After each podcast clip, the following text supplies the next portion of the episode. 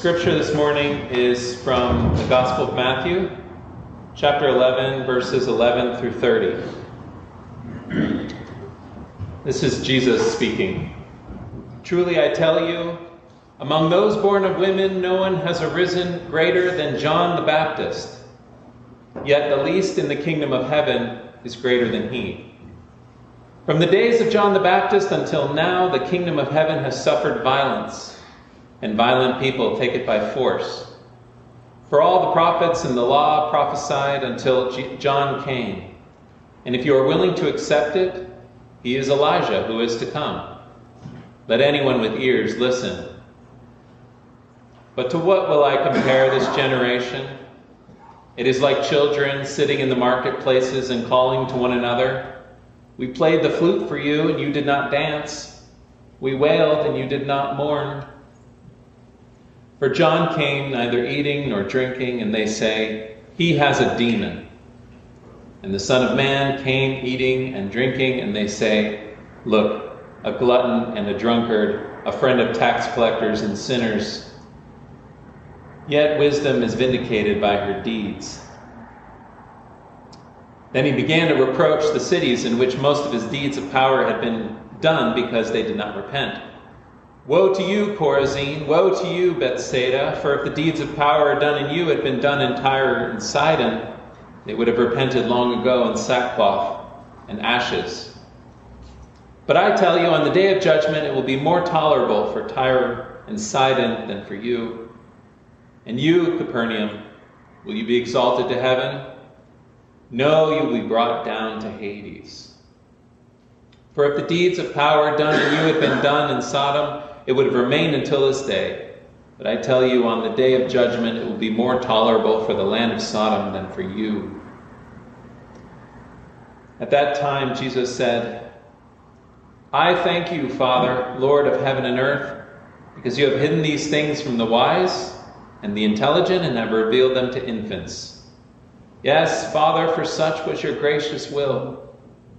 All things have been handed over to me by my Father, and no one knows the Son except the Father, and no one knows the Father except the Son, and anyone to whom the Son chooses to reveal him. Come to me, all you who are weary and are carrying heavy burdens, and I will give you rest. Take my yoke upon you and learn from me, for I am gentle and humble in heart, and you will find rest for your souls. For my yoke is easy and my burden is light. Let's pray. Father, this scripture is a seed. May it be planted in our hearts. May the soil there be right for it to germinate. Water it, bring it up from the earth. May it grow and bear fruit for our lives, for our neighborhoods, for your kingdom, the whole world. In Christ's name we pray. Amen.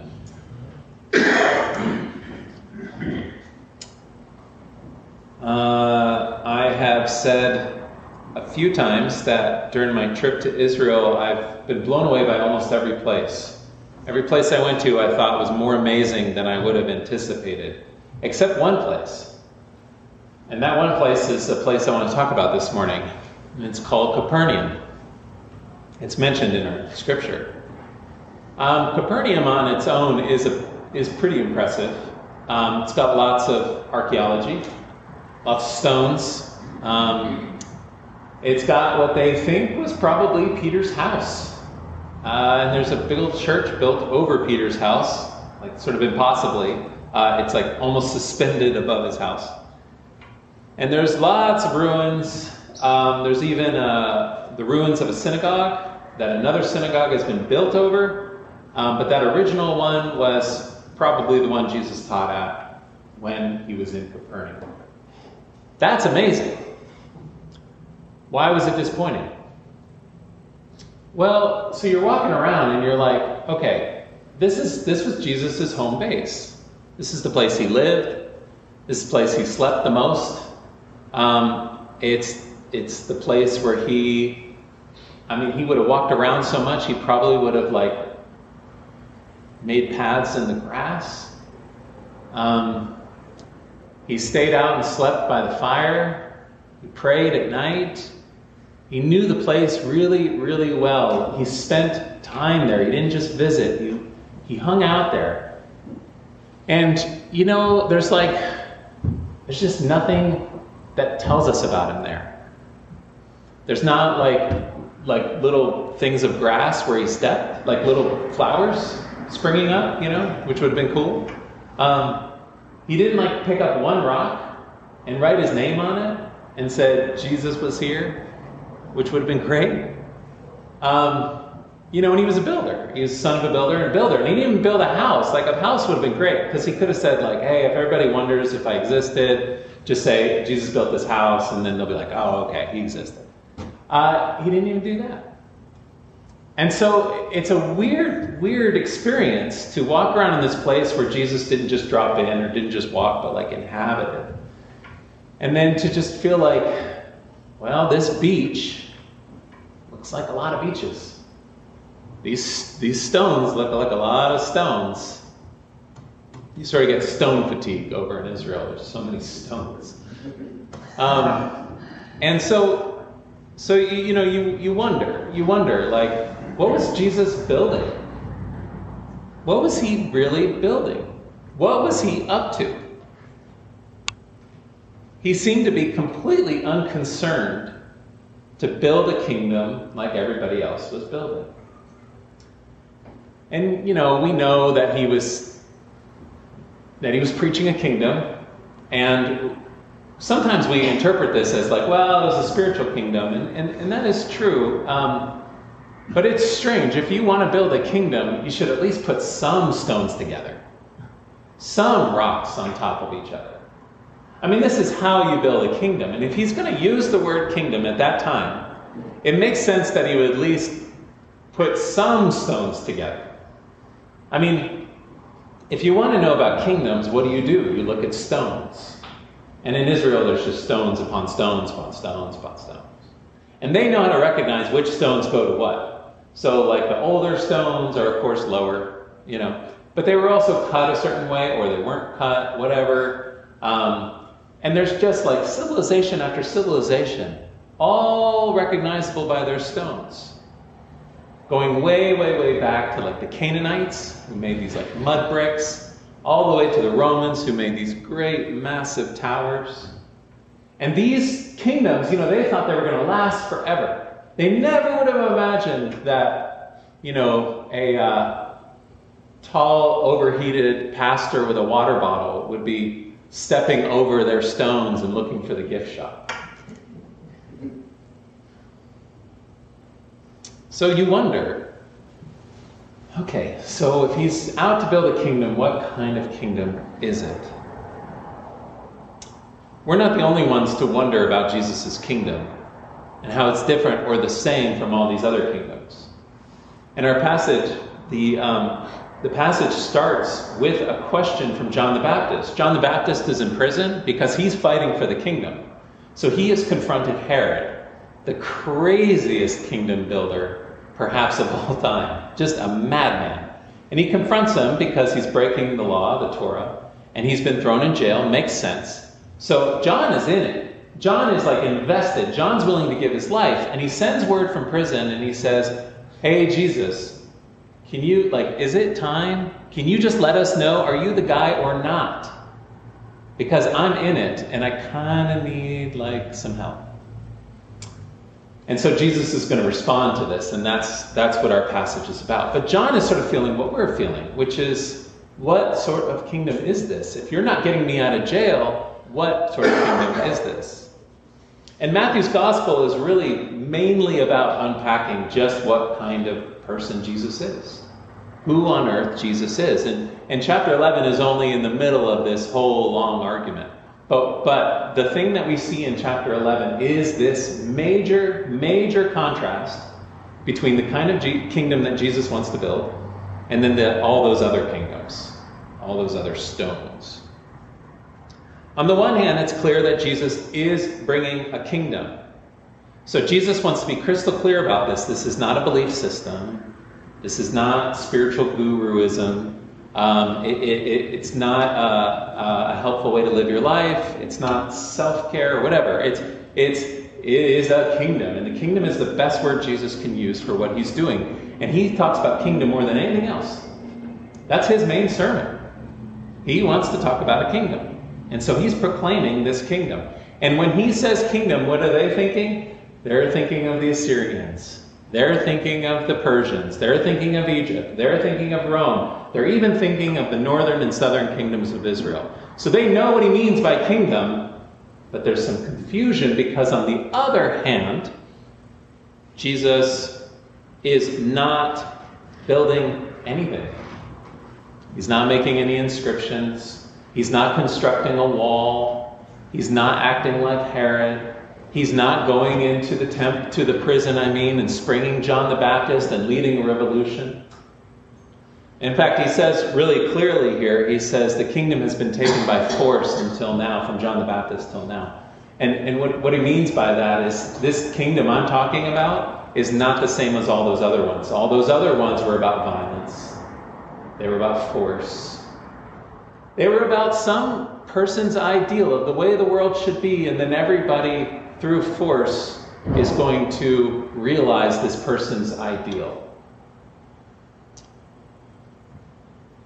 At some point, when you're walking around all these stones, whether they're stones laid by um, Israel or stones laid by Rome, at some point it hits you, well, it hit me anyway, that it, it, it wasn't the elite laying these stones. It, it, wasn't, it wasn't Herod and his closest confidants out there pulling up their sleeves, dragging these stones into place. There's a lot of people dying to build somebody's idea of the kingdom. Because they're heavy, man. So Joseph, we don't know what happened to Joseph. Isn't it weird that Joseph disappears from the Gospels? Like he's there as a kid, but like where did Joseph go? Well, Joseph was, we hear, we hear he's a carpenter. Eh, probably a builder. Probably more to do with stone. It just says artisan or craftsman or whatever. And so we, we assume a woodworker because we're all from Western places with forests and we build most things out of the wood. Over there, they don't build stuff out of wood. They build stuff out of stone. So he was probably one of these people who would lay the big old stones for people. And you know what? He didn't have dental. He didn't have 401k. He didn't have workers' comp. You know, and if you spend your life building someone else's empire and kingdom, you're short. You're, you're going to have a short lifespan. Not many male adults would live that long back then, because you know they're hefting someone else's stones and their lifespans were short. That's the cost of these people's kingdoms. Heavy, heavy, heavy burdens. So it's not that kind of kingdom that Jesus is building. Not the one where you lay heavy, heavy burdens on people. Not the ones built on violence. But it's not just the rulers who are at fault. Jesus says that we want these kinds of kingdoms.